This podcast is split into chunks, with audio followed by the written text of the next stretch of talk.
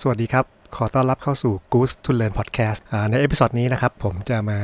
แชร์ประสบการณ์ในการเรียนรู้ในเรื่องของ speed learning คือจะเรียนรู้ยังไงให้ทันโลก เพราะว่าทุกวันนี้หลายๆคนน่าจะประสบปัญหาในเรื่องของการเรียนรู้สิ่งใหม่ๆ ว่าเวลาเราต้องทำงานนะครับแล้วต้องเจอกับปัญหาหรือว่าอุปสรรคต่างๆเนี่ยแล้วเราไม่มีความรู้ในเรื่องนั้นๆ เราจะทำยังไงให้เราเนี่ยเรียนรู้เรื่องใหม่ ๆ ที่เราต้องการที่จะนำมาใช้ในการทำงานในขณะนั้นเนี่ยได้อย่างรวดเร็วนะครับซึ่งจริงๆ แล้วเทคนิคของ Speed Learning เนี่ยเริ่มมีมา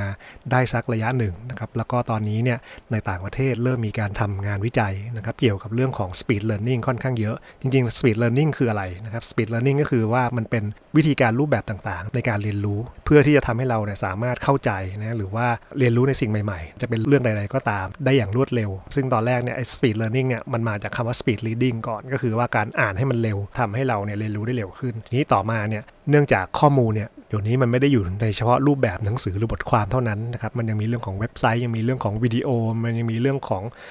ไฟล์เสียงนะครับพวกพอดแคสต์ต่างๆ ที่มีความเป็นความรู้นะฮะหรือว่าเป็นพวกงานวิจัยต่างๆเนี่ยเพราะฉะนั้นการทำ speed learning นะครับหรือเรียนรู้อย่างรวดเร็วเนี่ยนะครับมันครอบคลุมใน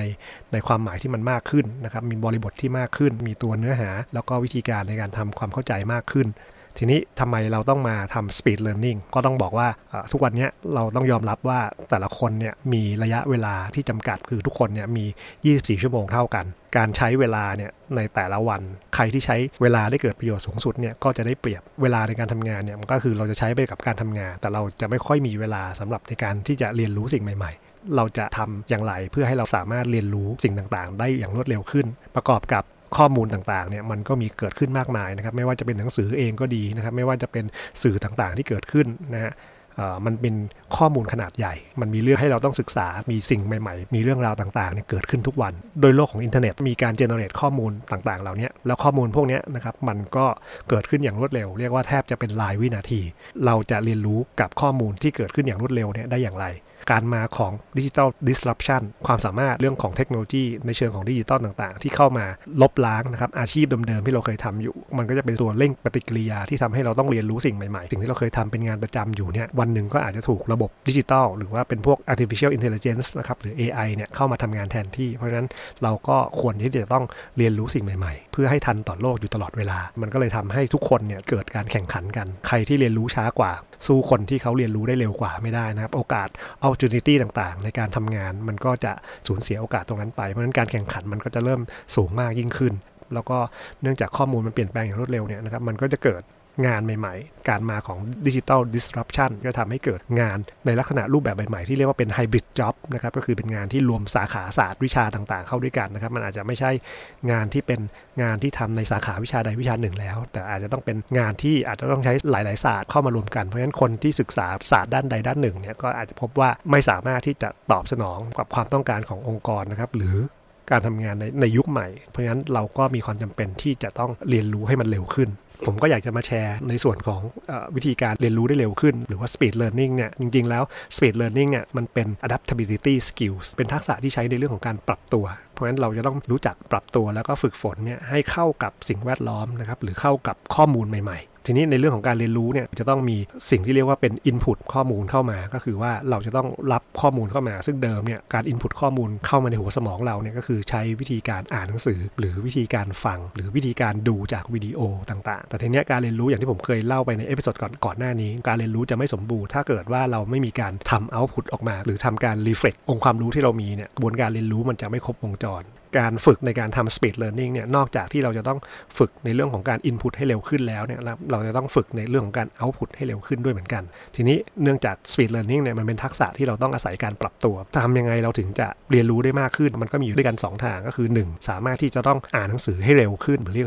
ว่าเป็น speed reading ตรงนี้มันก็จะมีทักษะในการฝึก ซึ่งปัจจุบันเนี่ยผมก็ฝึกทักษะในการอ่านให้เร็ว มาเป็นระยะเวลาพอสมควรนะครับตอนนี้ก็สามารถอ่านหนังสือได้ค่อนข้างเร็ว แล้วก็ส่วนอีกอันหนึ่งก็คือเป็นการอ่านหนังสือหลายๆเล่มพร้อม ๆ กัน แทนที่เราจะอ่านเล่มเดียวนะครับบางครั้งเนี่ยในการอ่านหนังสือเนี่ยเราก็อาจจะเกิดอาการเบื่อหรืออาจจะเกิดอาการล้า เพราะฉะนั้นการเปลี่ยนอิริยาบถหรือว่าการเปลี่ยนเล่มหนังสือไปอ่านเล่มอื่น ในขณะเดียวกันเนี่ยมันก็ทำให้เรา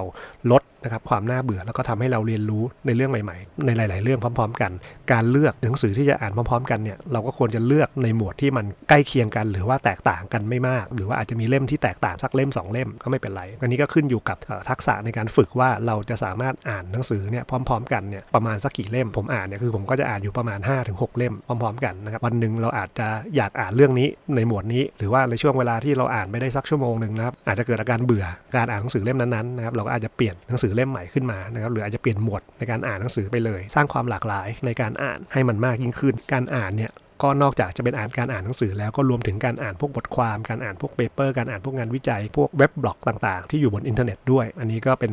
หมวดในทักษะของการอ่าน ในส่วนของการฟังเนี่ย เนื่องจากสมัยนี้นะครับเรามีตัวพอดแคสต์ที่ได้รับความนิยมในการฟังข้อมูลต่างๆ หรือองค์ความรู้ต่างๆเนี่ยบางครั้งก็อยู่ในรูปแบบของเสียงนะครับหรือบางคนก็อาจจะไปซื้อพวก Audible หนังสือที่เป็นหนังสือเสียงเข้ามา การฟังหรือการอ่านหนังสือเสียง หรือการฟังพอดแคสต์เนี่ยการเรียนรู้ให้เร็วขึ้นก็คือให้เราทำการเพิ่ม speed ของการฟัง ถ้าเราสังเกตดูโปรแกรมที่เอาไว้อ่านพวกหนังสือเสียงนะครับหรือว่าเป็นพวกพอดแคสต์เนี่ยส่วนใหญ่จะมีฟังก์ชันที่เรียกว่าเป็น 2x speed ก็คือสามารถทำให้เราเพิ่มความเร็วของเสียงเนี่ยเป็น 2 เท่าให้เราสามารถฟังได้เร็วขึ้น แรก ๆ ก็อาจจะมีความรู้สึกว่าฟังไม่รู้เรื่องนะครับหรือว่าฟังไม่ทัน แต่ว่าจากการฝึกในช่วงแรกๆเนี่ยเราอาจจะค่อยๆเพิ่ม step จาก speed ปกติก็คือ 1x เนี่ยให้มันเป็น 1.5 ก่อน พอ 1.5 เราชินแล้วเนี่ยเราก็เพิ่มเป็น 1.75 พอหลังจากที่เราคุ้นเคยกับ speed 1.75 แล้วเนี่ยเราก็ปรับเป็นสปีด 2x ทักษะในการฟังให้มันเร็วเนี่ยนะครับมันเกิดจากการสร้างความเคยชินของหูเราในในการรับรู้ เพราะฉะนั้นถ้าเกิดหูเราเคยชินกับการพูดที่เร็ว ก็จะทำให้เราเรียนรู้จากการฟังได้รวดเร็วขึ้น ในการเรียนรู้อะไรก็ตามเนี่ยบางครั้งเนี่ยเราอาจจะต้องทำการ visualize ออกมาให้มันเป็นภาพ เช่น การทำพวก mind map การทำพวกรูปต่างๆ การจัดพวกองค์ประกอบต่างๆนะฮะหรือว่าการทำเป็นวิดีโอ การทำเป็นภาพกราฟิกประกอบอินโฟกราฟิกต่างๆ อันนี้ก็จะเป็นตัวช่วยที่ทำให้เราเรียนรู้ได้เร็วขึ้นอีกเช่นกันนะครับอย่างเวลาที่ผมทำไอตัวพอดแคสต์อย่างที่ผมเคยบอกก็คือผมก็จะ ทำเป็น mind map เกือบทุกครั้ง เพราะว่ามันก็เป็นการลำดับให้เราเห็นในเรื่องของหัวข้อนะครับในเรื่องของความคิดต่างๆ แล้วก็จะทำให้เราสรุปความคิดรวบยอดออกมาได้ เพราะฉะนั้นอันนี้ก็จะเป็น tools อันหนึ่งทำให้เราเรียนรู้ได้เร็วขึ้น นอกจาก การทำ visualize แล้วเรื่องของการฝึกทักษะใหม่ๆ เช่น ทักษะในเรื่องของการพูดภาษาต่างๆ หรือว่าในการฝึกพัฒนาทักษะในด้านต่างๆ โดยที่วิธีการฝึกสกิลใหม่ๆเนี่ยการที่จะทำให้มันเร็วขึ้นก็คือ 1 เราจะต้องเซตให้มันเป็นเป้าหมายเล็กๆ แล้วเราก็ทำซ้ำให้ถึงเป้าหมายนั้น โดยที่ตอนแรกเนี่ยอาจจะมีการทำเป้าหมายที่ไม่มากนัก แล้วก็อาศัยการทำซ้ำเป็นระยะเวลาพอประมาณ มันก็จะทำให้เราเรียนรู้หรือว่าฝึกทักษะใหม่ ๆ ได้อย่างรวดเร็วนะครับหรือว่าเราอาจจะอยากทำการสร้างผลงานหรือว่าอาจจะทำตัวชิ้นงาน หรือว่าทำเป็นโปรเจกต์โครงงานอะไรก็แล้วแต่นะครับ หรือว่าการสร้างสิ่งประดิษฐ์ต่างๆ ให้เราใช้หลักการเรียนรู้จากการล้มให้เร็ว แล้วก็ให้ล้มไปข้างหน้า เราก็อาศัยเอาข้อผิดพลาดนั้นเนี่ยมาเป็นข้อมูล input ในการที่จะทำให้การสร้างสรรค์ผลงานของเราเนี่ยสามารถดำเนินต่อไปได้ เรียนรู้สิ่งที่มัน simple เรียบง่าย แล้วก็ค่อยๆ เพิ่มรายละเอียดทีละเล็กทีละน้อยเข้าไป การเรียนรู้โดยอาศัยประสบการณ์เนี่ยสิ่งที่สำคัญก็คือว่าเราอาจจะต้องปรับทัศนคติหรือแรงจูงใจของเราเนี่ยให้อยู่ในสิ่งที่เรียกว่าเป็น play mode ก็คือเป็นโหมดของการเล่น เวลาเราเรียนรู้ในโหมดของการเล่นเนี่ยเราจะใช้ความรู้สึกเข้าไปสัมผัสมัน ตัวนี้มันจะทำให้เราเรียนรู้ได้เร็วมากขึ้น การที่เราจะมีประสบการณ์ในด้านใดด้านหนึ่งเนี่ยครับเราควรจะต้องรู้ว่าตอนนี้เราอยู่ที่เลเวลประมาณไหน ประสบการณ์นั้นๆ เราทำซ้ำๆแล้วนะฮะแล้วเรามีความเชี่ยวชาญจนชำนาญแล้วเนี่ยเราก็เริ่มมองหาในเลเวลที่สูงขึ้นนะครับก็คือขยับเลเวลตัวเราเองขึ้นไป อันนี้ก็มันก็ทำให้การเรียนรู้ของเราเนี่ยไปข้างหน้าแล้วก็ไปได้อย่างรวดเร็ว เราจะต้องมีความยืดหยุ่นในการปรับตัว แล้วก็ต้องมีความเพียรพยายามอดทนกับการเรียนรู้ตรงนั้น มันก็จะทำให้เราเรียนรู้ได้อย่างรวดเร็ว โดยสรุปในการทำ speed learning เนี่ยสิ่งที่ผมใช้นะครับก็จะมีด้วยกัน 6 อย่างก็คือมีเรื่องของการฟังคือฟังด้วยความเร็วที่ 2 เท่า การอ่านก็คืออ่านหนังสือด้วยความรวดเร็ว แล้วก็อ่านพร้อมกันหลายเล่มนะครับหลาย ๆ บทความหลาย ๆ อย่างนะครับหลาย ๆ สื่อมีเดียพร้อม ๆ กัน แล้วก็3นะครับในเรื่องของการทำ visualizing นะครับก็คือข้อมูลที่ผมเรียนรู้เนี่ยผมก็จะเอามาทำให้มันอยู่ในรูปแบบของ visual นะครับที่เราสามารถที่จะสืบค้นหรือว่าเอามาเรียกดูเพื่อมาทบทวนได้ตลอดเวลา4 ก็คือผมก็จะทำการฝึกทักษะใหม่ๆนะครับอะไรก็ตามที่ผมเรียนรู้จากการอ่านการฟังนะครับหรือการทำวิชวลไลฟ์มาแล้ว คิดว่ามันจะต้องลงมือเพื่อฝึกฝนบางอย่างทำให้มันเกิดเป็นความชำนาญ ผมก็จะทำการเซตไอตัวเป้าหมายเป็นแบบเล็ก ๆ เพื่อที่จะให้เราสามารถทำให้สำเร็จใช้กระบวนการทำซ้ำในการทำซ้ำไปเรื่อยๆ จนเกิดความชำนาญ 5 ก็คือในการที่จะสร้างผลงานหรือชิ้นงานบางอย่าง ผมก็จะต้องทำให้มันถึงจุดหมายนะครับเร็วที่สุดล้มเหลวให้เร็วที่สุด แล้วก็เรียนรู้จากความล้มเหลวตรงนั้นนะครับเพื่อพัฒนากระบวนการในการสร้างผลงานเนี่ยขึ้นมาเรื่อยๆ คือผมจะไม่เซต objective หรือ goal ที่มันใหญ่จนเกินไปนะครับเราก็จะสร้างเพื่อให้รู้ว่าเราจะเรียนรู้จากการล้มเหลวว่าตรงนี้ถ้าทำแล้วมันเกิดข้อผิดพลาดอะไร ผมก็จะเอาข้อผิดพลาดตรงนั้นเนี่ยมาใช้เป็นบทเรียนในการเรียนรู้ทำให้เกิดความเข้าใจให้ครบลูปกระบวนการได้เร็วขึ้น แล้วก็ 6 ก็คือการ get experience ผมก็จะตั้ง mindset ในการที่จะใช้ความรู้สึก feel กับมัน เรียกว่าทำให้ตัวเองเนี่ยพร้อมอยู่ในโหมดของการเล่นเข้าไปมีความสนุกกับมัน เข้าไปมีความรู้สึกกับมันนะครับแล้วก็